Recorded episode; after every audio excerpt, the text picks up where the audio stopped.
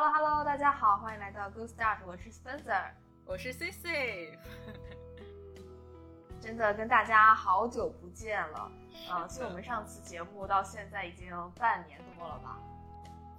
没错，就是不知不觉中，时间过得好快，就半年了呢。对对，是的，呃，就之前也跟大家说过，我跟 C C 啊都各自上研究生了嘛，我在国内上，呃，C C 在那个英国上学，所以我们这一期节目呢，我就想说，啊，C C 也快回来了，然后作为 C C 的一个留学总结。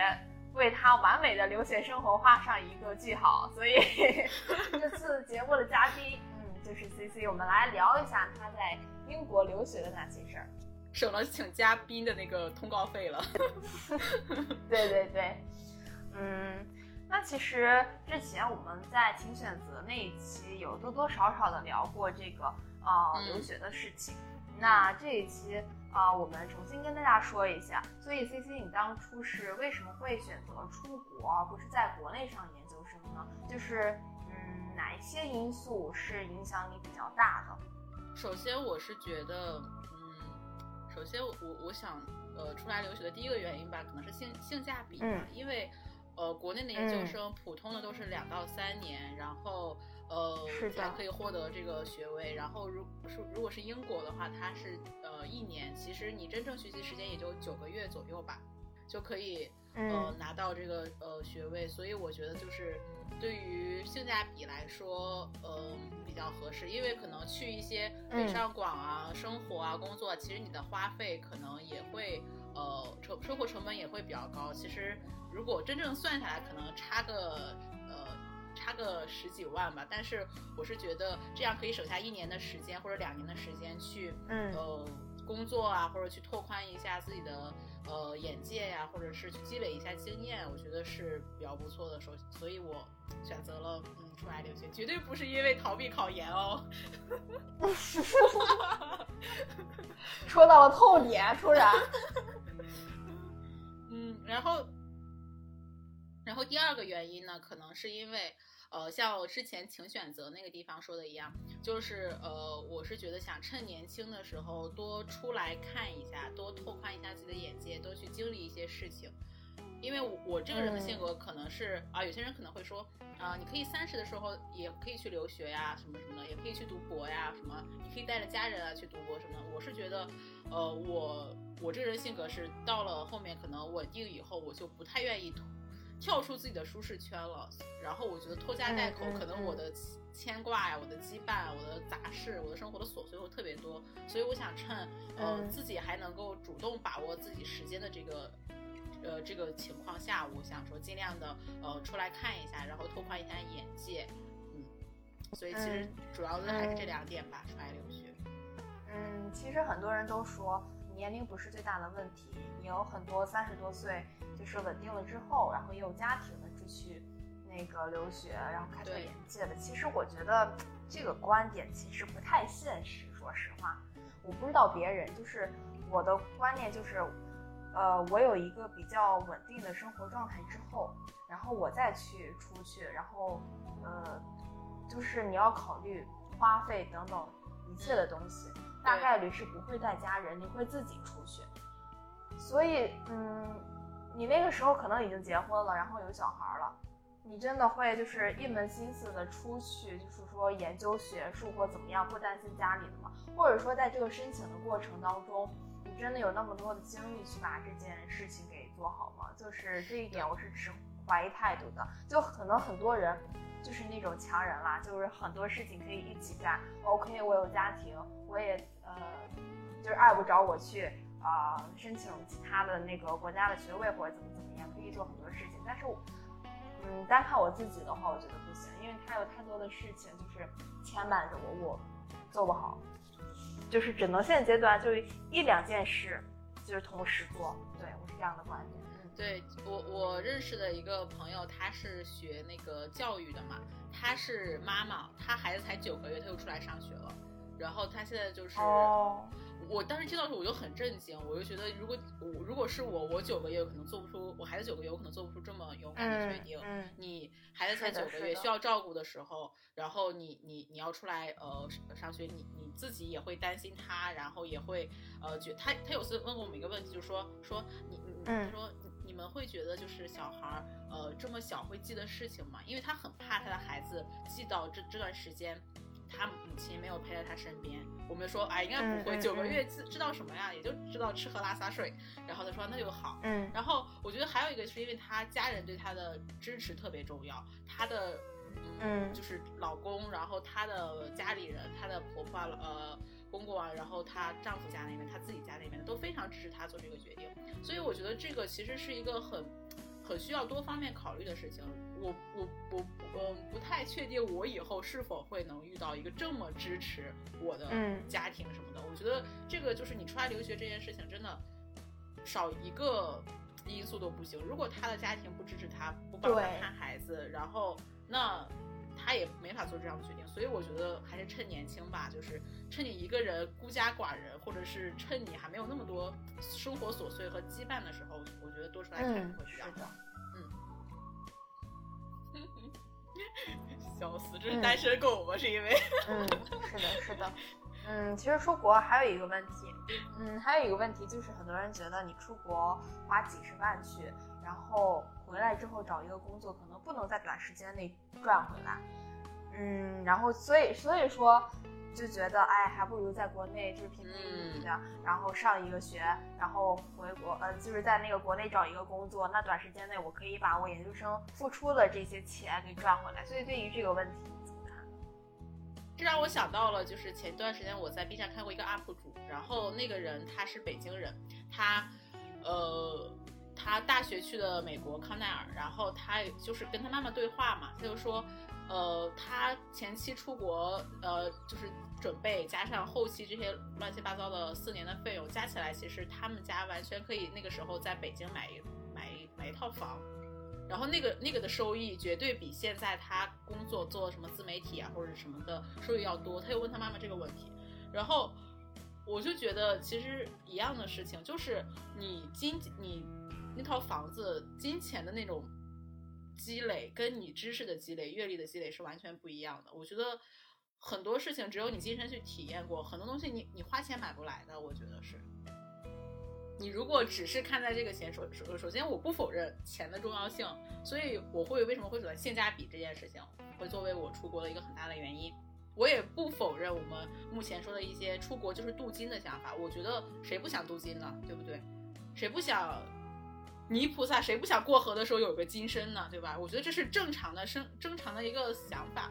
但是我觉得很多东西你是花钱买不来的。就像呃，你跟别人的交往，你跟别人的交流，然后你在这边的一些思维方式，然后你在这边获得的一些东西、一些体验，我觉得是你花一百万你都买不来的。所以我觉得有时候你就要不要眼界不要着重于这个钱的问题。我觉得如果。说句什么很俗的话，你看钱就俗了，对吧？嗯，所以我觉得就是，当然，当然，每个人有每个人的考虑啊。我们以前我也有同学是是说什么出国就是很贵啊，他想去一个便宜的地方，比如说什么，嗯，爱尔兰或者是法国、德国或者什么荷兰这种公立大学，学费很便宜的。我不否，我我也觉得这种很好。当然，每个人每个人的选择。但是我觉得很多事情就是金钱买不来，然后你的事情你不能这么局限的去看一件事情吧。嗯嗯，所以我很期待，就是你回来的时候我跟你见面，你变成一个什么样的人？万一我没有变怎么办？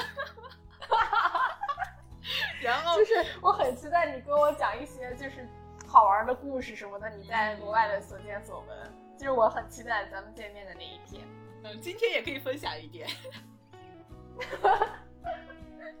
嗯，那呃，还有一点就是我比较好奇，嗯，就是经历过一个比较长时间的一个复杂的这个申请过程，然后终于拿到 offer，然后以及嗯，就是经历长时间的这种飞机的颠簸，然后落地的那一瞬间，啊，你是 有什么心情呢？我觉得就是，我觉得当时是兴奋占很大一一个比重吧，因为我现在还记得，就当时我我爸妈其实有一点担心我自己一个人出来，我当时完全不担心，因为我当时很兴奋，因为我觉得我终于有一个。呃，很自己的房间，然后有一段自己独立的生活，在一个呃相对陌生的地方开始一段全新的生活。当时兴奋真的非常多，然后呃也没有考虑那么多吧。然后包括后期回国的问题，我都没考虑那么多。就是我会觉得哈回国很难，但是我觉得啊，当时是兴奋会多，就是脑子上头了，就会觉得啊，就是。就是终于这一天要来了，然后我当时来的时候，我其实真的是，我记得我发了朋友圈就是 new life，因为我当时真的是憧憬。那谁知道后面呢？怎么好？继续这个话题说说，就是遇到了什么困难呢？就是学习啊、生活或者交友方面，各个方面都可以。嗯，哦，就先说一下心情吧，就是顺着刚才那个说，我就觉得后期后期可能到了呃半个月以后吧，就开始很焦虑。其实你不知道为什么焦虑，但是可能是因为时差的原因，或者是水土的原因。然后可能我来的时候是这边的冬令时了嘛，它英国这边晚上四五点就黑天，早上八点才呃才呃天亮，然后一天呃一个星期几乎下六六天雨，然后有一天不下雨，可能是阴天。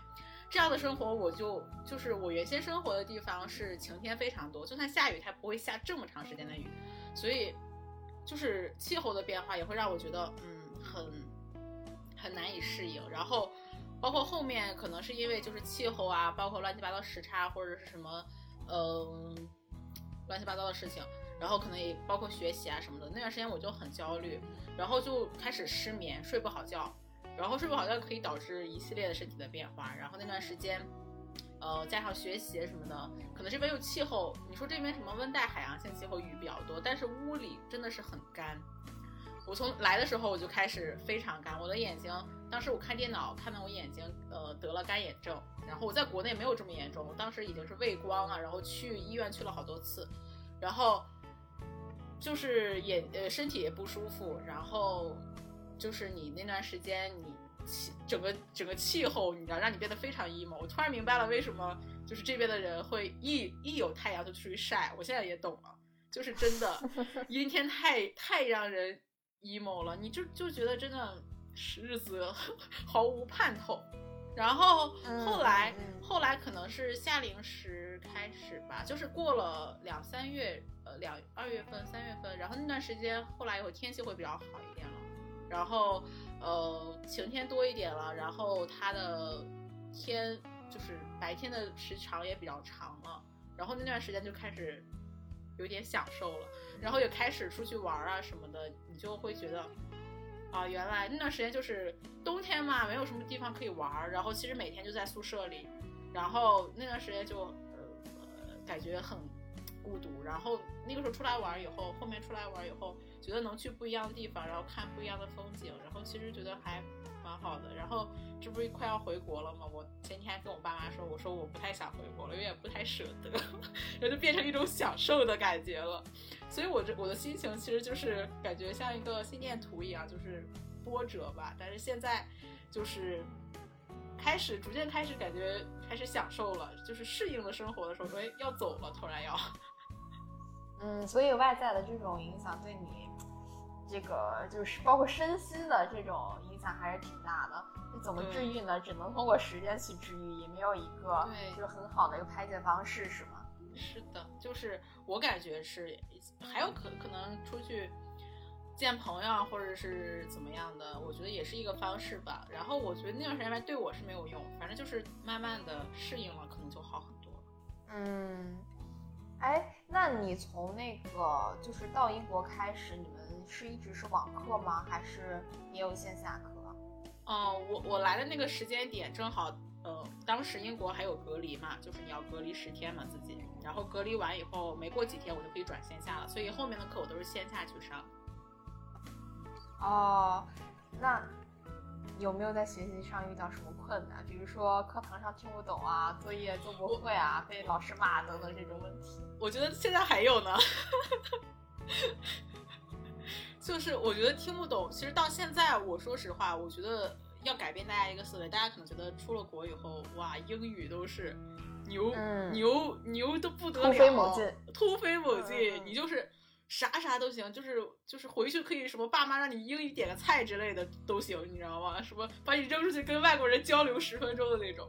其实我觉得，说实话，我目前包括我身边大多数哈、我不我我不能说所有人都这样，但是大多数我觉得还是上课肯定是有问题，因为上课老师呃一般大多数老师都是英语是母语的，所以他们的语速会呃他们语速会快一点，他虽然他们尽量很慢，有一些老师他会很好，他会尽量慢一点，然后有一些老师可能会稍微快一点，所以我觉得上课听不懂就是是肯定的。所以我们上课的时候会录音，嗯，然后回来的时候会听，然后会看着嗯嗯 PPT，然后继续看一下什么的，包括写论文也是。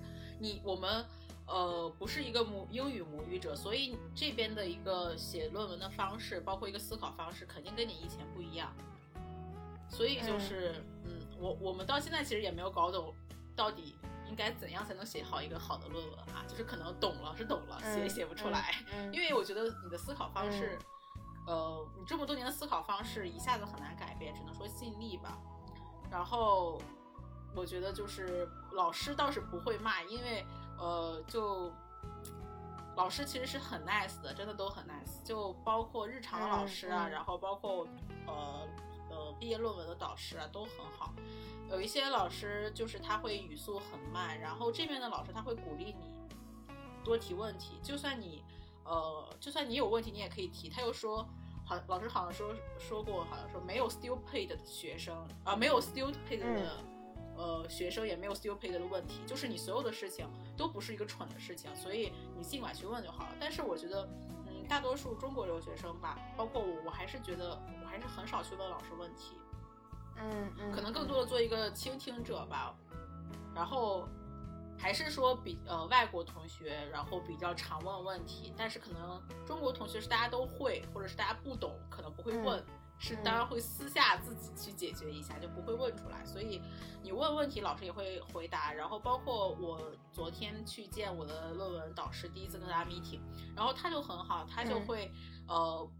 就是他会和学校的不一样。我记得我大学哈、我不知道研究生怎么样。大学的呃论文导师，呃，他可能呃更多的是会让你就是自主性比较多一点吧，是不是？就会说啊，我是你的导师，然后其实没有给你什么指导，可能啊，你交过来论文论文呃初稿的时候给你看一下，给你呃 comment 一下，给你评论一下，然后你回去再改，大概都好像都是这样。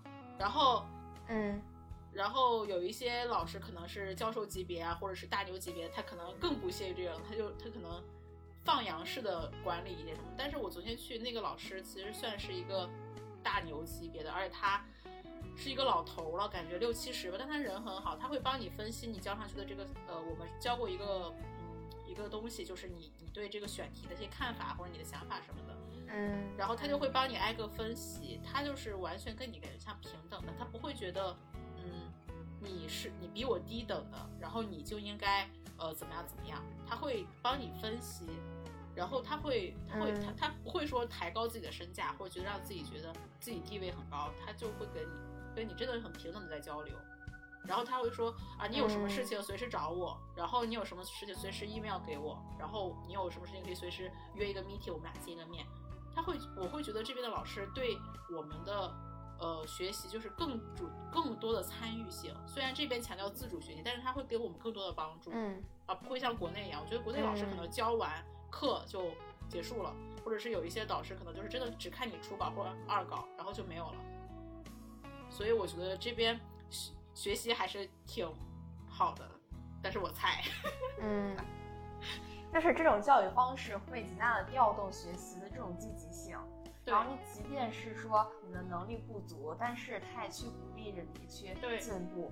然后你包括也说啊，他会那个呃，让你去多多提问，听不懂也嗯没关系。所以这也就是啊，给收听我们节目的一些观众朋友，即便是说你觉得自己的啊英语不好，然后到了国外也听不懂，或者出现一系列的这种问题，所以也啊不用太心急啊。对，就是一对一步一步的，然后能找老师，寻求老师的帮助，就啊勇敢的去找老师。所以，嗯，你看 C C 说的，就是他们不会觉得这个问题呃很蠢，然后也不会觉得说。啊，你是一个中国学生，你啊之前受到的教育应该是水平很高，那你为什么来什么都不会？就不要存在这种想法。我觉得这种教育方式还挺好的嗯，对，嗯，那这是学习上，那生活上呢？有没有什么困难？比如说，对沟通上啊，或者说包括一些交友方面呀，嗯，这方面有没有一些问题？嗯，我觉得首先生活上的困难就是像我刚才说的，我身体不舒服的时候，这边的就医其实真的很困难，是吗？展开说说。因为就像其实呃，我我们这边的话就不是跟国内一样嘛，国内会说，呃，你直接有病去医院，对吧？直接去医院就好了。然后这边是你呃，一般没有紧急的情况，他会让你约 GP 这边的全科医生，然后。我的 JP 是签到学校学校的这个校医院嘛，但是他说是校医院，但是不是像我们国内那种校医院啊，什么只能给你呃简单的那种治病对感冒药什么，但是那边是真的有呃很全科的，就是很正经的医生，很正经的护士，然后很很可以他可以做的所有的治疗，所以就是我当时身体不舒服的时候，就是呃就会建议我先约 JP，先约这边的全科医生，你约完以后他。说他会说这边如果你没有紧急情况，不是非常的 urgent 的话，你可以就是会跟你约一个别的时间。所以就像我就我们这种习惯在国内说，我今天有病，我今天就要看上，对不对？就是那种小呃，不是不说北京这种大城市哈，我们这种普通的城市，你今天身体不舒服，我可以去看一下，今天我就知道结果，或者有一些复杂的，我明天就知道结果。今天做完呃检查，明天知道结果。这边就是可能你要等。然后才可以去检查，检查的结果可能有好几天，所以就是如果你有大病，那可能啊你直接去急诊那边就行了。如果你这种呃不是很严重的病，但是你又很很很让你不舒服的病，然后它就会一直拖，就大概几个一个星期啊或者是什么的。而且这边的话，可能说药会不给你开的特别多，就像国内的话，我没事就说啊吃个抗生素吧，或者是。嗯，怎么样？或者吃个什么药吧？这边的话是尽量避免给你开药，而且，呃，他这边的话就是包括我前段时间，呃，有一段时间压力太大还是什么，我不知道什么原因，耳鸣，然后我就去，我就去，他就说啊，看你一下，看了一下你的耳，呃，耳朵里面没有什么问题，然后可能是精神原因的。我说那不需要吃个药吗？或点个什么？他说不需要，给我发了一个网址，说你可以去看一下。给我介绍了一下耳鸣的成因、耳鸣的那个危害，然后跟耳鸣的治疗，然后它里面的医疗治疗就说不需要，一般来说如果没有器质性的变化，不需要用药。然后我说那医生我该怎么办？他说你就习惯它。我真的好无语啊。他说你习惯了以后，他说你看有多少个人就是说耳鸣这件事情其实呃很很普通、很普遍，不是什么疑难杂症。很多人都会有耳鸣，你习惯它以后，你可能就好了啊。说实话，我现在确实习惯了哈，因为也不是什么很很很吵的那种耳鸣声哈，只有很安静的。他说你尽量避免待在安静的环境，仿佛掩耳盗铃，你知道吧？就说你尽量呃避免去专注于这件事情，我真的好无语啊。但可能，但是你。但是我爸妈呃，在国内医生问了也是，就说你这种情况可能就是因为压力太大或者什么，你没办法，一直就是后期啊，可能慢慢的调整一下，可能就会好了，就也没有什么办法。那确实，但是他给的也太直接了吧？他让我不不要待在，我说我都待在安静的地方，可能有时候会注意。他说那你就不要待在安静的地方，不要注意他，你后来慢慢会跟他共生，你知道吗？我整个人有点无语。就是这种治疗方式，你不觉得也很有趣吗？是的呢，而且最主要是开药，对对，你这你说不开药吧，他也开，你知道吧？他就开止痛药。然后我朋友就是呃身体不舒服去医院，然后那人说你没有问题，他说那为什么我有时候肌肉会痛？他说你那你吃止痛片，没了。而且这边的止痛片不像呃我们要去拿什么，就是药店里随时可以买得到止痛片，随时可以买得到。啊，你就是你去你去你那个你去买个止痛片吃就行了。他说，哦，那我就是我怕上我怕呃我我我朋友说我怕上瘾，他说那你不上瘾就会疼啊。他说有没有别的方法？他说没有，吃止痛片。然后我朋友就说英国人是不是就是止痛片构成的，你知道吗？就是没事就吃。你不觉得就是他们有一种很佛性、很摆烂的心态在那儿吗？就是你疼，那你吃止痛片，那成瘾怎么办？那没办法，你不吃就会疼。对，是这种感觉。所以这边的人其实对啊，这边的人，我我我跟朋友们在说，就这边人就是感觉活得很糙，你知道吗？就是不讲究，嗯，非常不讲究。但他们很快乐啊，是这个一会儿我们可以说一下，他怎他们怎么快乐的？嗯，那那正好说一下，就在英国有没有什么有趣快乐的事情？首先，我觉得第一个还是旅游吧，就旅游是真的很快乐，特别对比于国内。就是现在国内疫情嘛，就是呃跨省啊会比较难，然后跨市可能好一点点吧。然后你就大家都没法出去玩，然后可能没事儿有个疫情啊就给你封了。然后这边就是随便玩，就是可能摆烂嘛，就是大家都在摆烂摆烂嘛，随便玩就是快乐就行了，随便玩。然后那我觉得最快的事就出去旅游啊。然后包括其实你们真的，我我真的会被英国人有一些东西所感染，就是他们真的很容易嗨。我好无语啊！他们真的很容易嗨。就比如说，呃，我出去旅游的话，我经常是会坐火车嘛。然后就是这这边的火车跟国内的火车不一样，国国内的火车可能要安检呀，要呃乱七八糟的东西啊，然后很严格，就是你比如说你你进站，呃，你你的你的呃车次到了，你才能进站什么的。嗯，这边完全不是，这边就是像地铁一样。你刷个卡进去就行了啊，你刷个票进去就行了，而且不用安检，然后也没有说你不让带酒啊，不让带液体啊，什么什么的都可以带，也可以带自行车，可以带狗，可以带酒。然后他们真的很容易嗨起来的原因，是因为他们真的很会享受。我经常会碰到有人拿着玻璃杯、高脚杯，拿着一瓶酒在火车上喝酒，你知道吗？还有就是拿着一提儿的那种啤酒，就开始。对吹了，你知道吧？就是直接在火车上就已经嗨了。然后还有一些，就可能他们没有喝酒，我我没有喝酒就已经开始嗨了，然后开始唱歌啊什么，就感觉大家真的很容易嗨。然后有时候你就很无语，这个东西怎么能嗨起来呢？他们真的就嗨了。哦，那种氛围好好啊！就是本来是你不是那种很外向、很积极的人，然后你生活在那个环境当中，也会被他们所感染。对，然后变成一个快乐的人，好像是吧？然后那边这这这边人真的很容易，呃，快快乐吧？看起来哈，就之前呃，之前应该我们都看过一个节目叫《Begin Again》，就是一个韩国的综艺节目嘛。他们去街头啊什么的，这边其实真的你会发现，原来那个是个普遍存在的情况，就是你在路边可能真的有人在拉小提琴，真的有人在。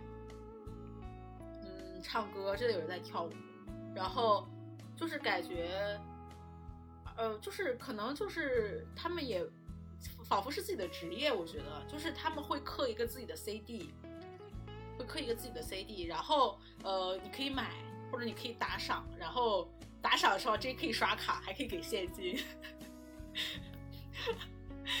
你就会觉得就是这边好像真的他们很容易，很很会享受生活。对，我跟我朋友在家说的就是这边人真的很会享受生活，所以你你有时候，对你说在这边待久了，你也会觉得真的很会享受生活。这边你可能回国，我我跟我朋友还在聊说，我说回国我们可以呃开个这样的地呃酒店，或开个这样的呃餐厅啊，开一下这样的咖啡馆什么的。然后但是我们觉得好像回国这种事情做不到，这边可能这种氛围啊，会觉得。这个人真的很会享受生活，让你他们这边就是周六周天就是放松，你周六周天会看到很多人出出出门，就是不会说我们啊，我们周六周天就是说是休班，但是还是在工作或者在忙什么事。这边是休班就是休班，嗯，老师也是有 office hour，就是我上班的时候你来找我，不上班的时候你休想联系到我。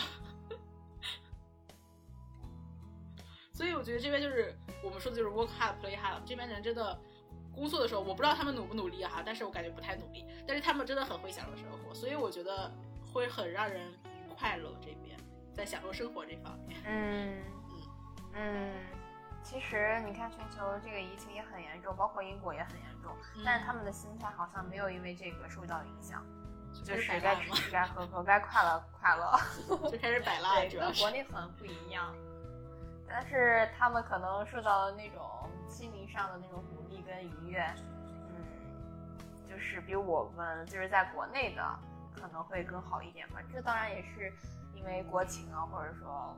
各种各样的因素所导致的啊，所以嗯，在这种环境下，那你们留学生的心态是怎么样的呢？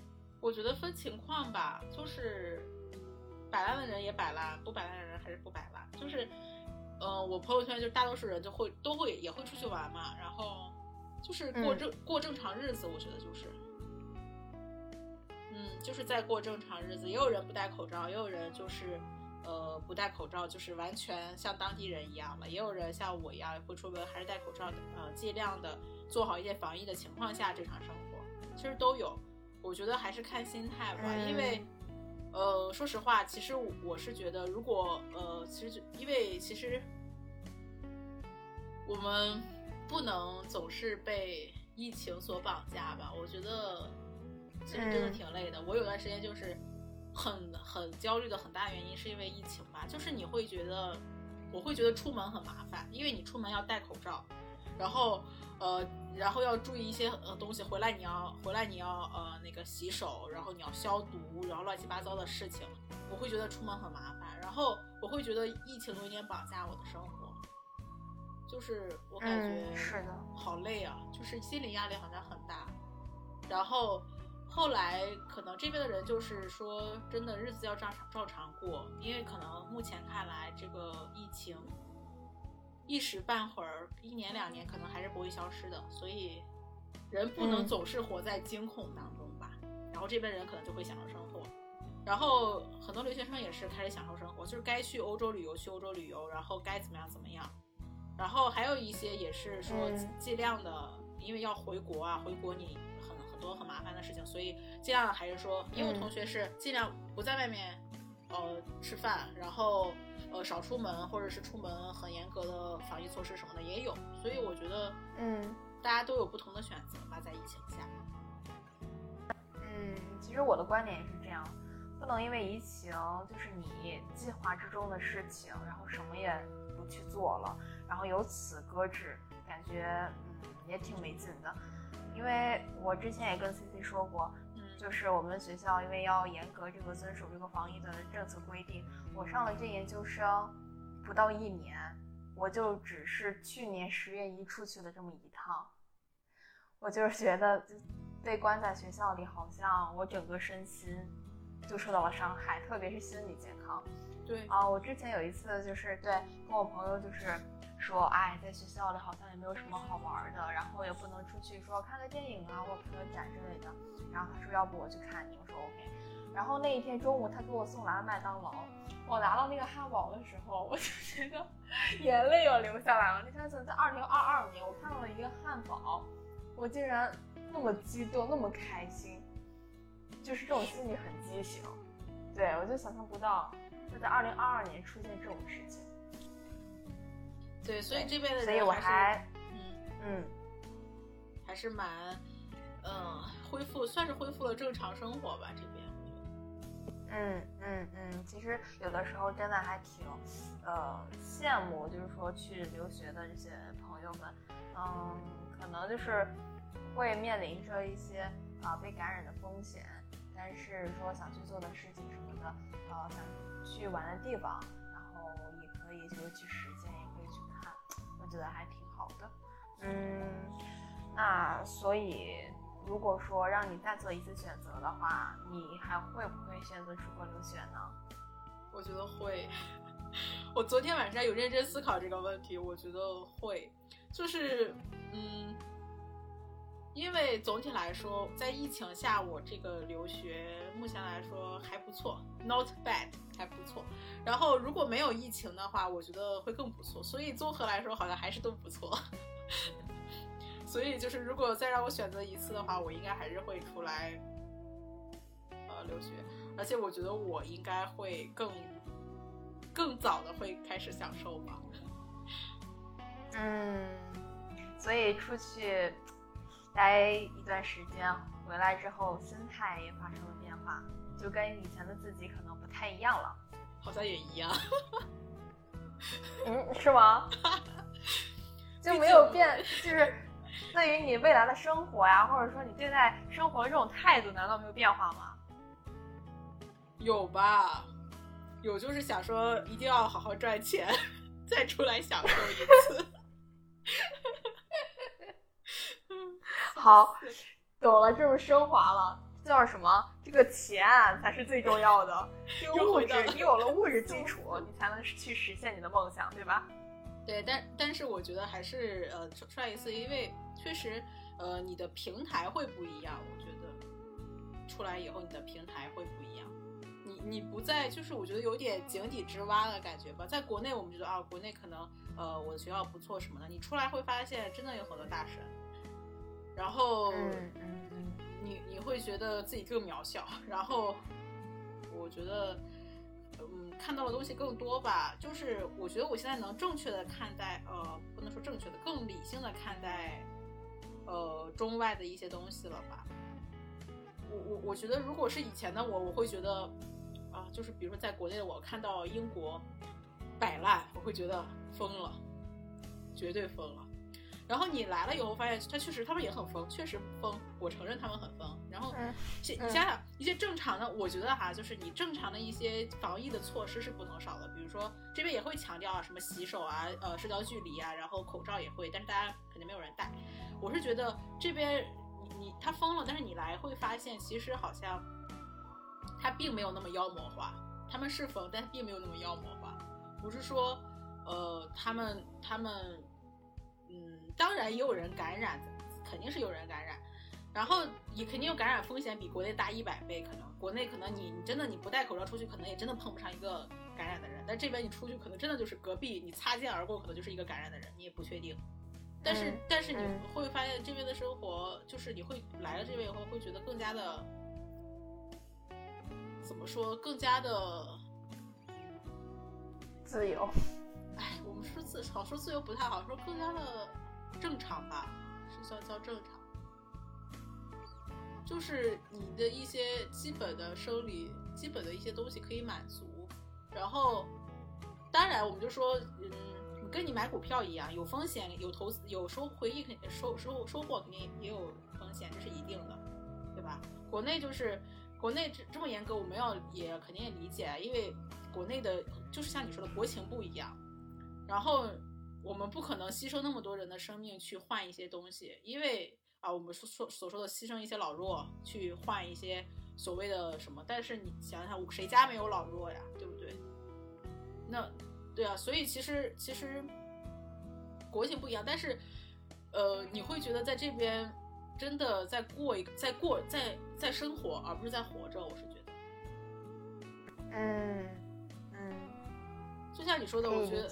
觉得在这边其实，呃，我有我其实也会心里心里有些畸形，因为我我会觉得啊，我身边的人都是毒，你知道吗？我说我擦肩而过的人就是有毒的，然后会这么想。但是你会发现后面你会发现，其实大家还是在过自己的生活吧。而且这边呢，可能不会像国内一样，国内现在好很多了。刚开始的时候，国内比如说你你得了新冠，你就跟哎什么了一样，是不是？但是这边这边的话，就是得了就得了，对吧？嗯，有 没有什么不一样的是吧？对啊，但是我觉得在国内，其实你得了就特别是呃，可能这边的说隐呃隐私保护的比较好吗？还是说什么？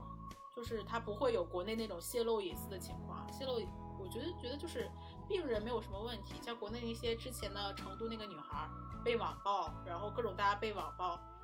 其实你会觉得我得了病，仿佛我犯了罪一样。我在不是故意的情况下去传播，呃，就是那我谁也不知道我得病啊，去传播病毒，感觉我像犯罪了一样。所以我觉得其实这边好像真的好像说是更自由一点，或更像一个正常的生活吧。至少哈，虽然我们说防疫措施还是不能改，这边人真的很疯，出门也不戴口罩，你知道吗？我真的很很无语，他们他们。他们为什么要用手？经常的，他们就用手，你知道吗？去吃东西，在外面不擦手，还会舔他们的薯片，他会舔手。我已经很久没有这样干过了。我就说，这不全都是毒？他们在外面就吃东西，然后就会舔手，然后还会放在抹在裤子上，然后还会经常的抹脸。然后他们的东西，他们他们拿东西的时候，那种车票啊或者那种传单什么的，我们就会放在包里，他会拿咬在嘴里，我不懂为什么。所以我觉得他们也疯啊，就是他们确实疯，就包括前几天，我朋友出去出去上趟超市，然后他戴着耳机没有听清什么什么东西，然后后来才反应过来，那个英国人叫他把他的口罩摘下来。你说这边自由吗？也不自由啊！你为什么要管我戴不戴口罩？是不是？但其实就是说嘛，也是很疯。我们就承认他，我真的承认他们很疯，就是一些基本的科学常识应该懂吧？是不是？然后，但他们就这样。然后，我是觉得真的很疯。但是，我是觉得那句话怎么说的？就是酸甜苦辣或者什么，就是这样才会比较真实，才会觉得嗯你在过一个生活，而不是每天闷在家里。嗯嗯。所以总结起来，哦，你的这个留学生活。总嗯，总体上来说还是比较快乐的，虽然有风险，但是收获了也很多。嗯，是的，目前来看哈，嗯，目前来看，只要自己快乐过就可以了呀。你看你在外面，嗯，包括学习上，然后接触到那么多的好的老师，然后接受了一些新的知识，然后去旅游到处逛一逛，也可以看到不同的这个啊文化风景。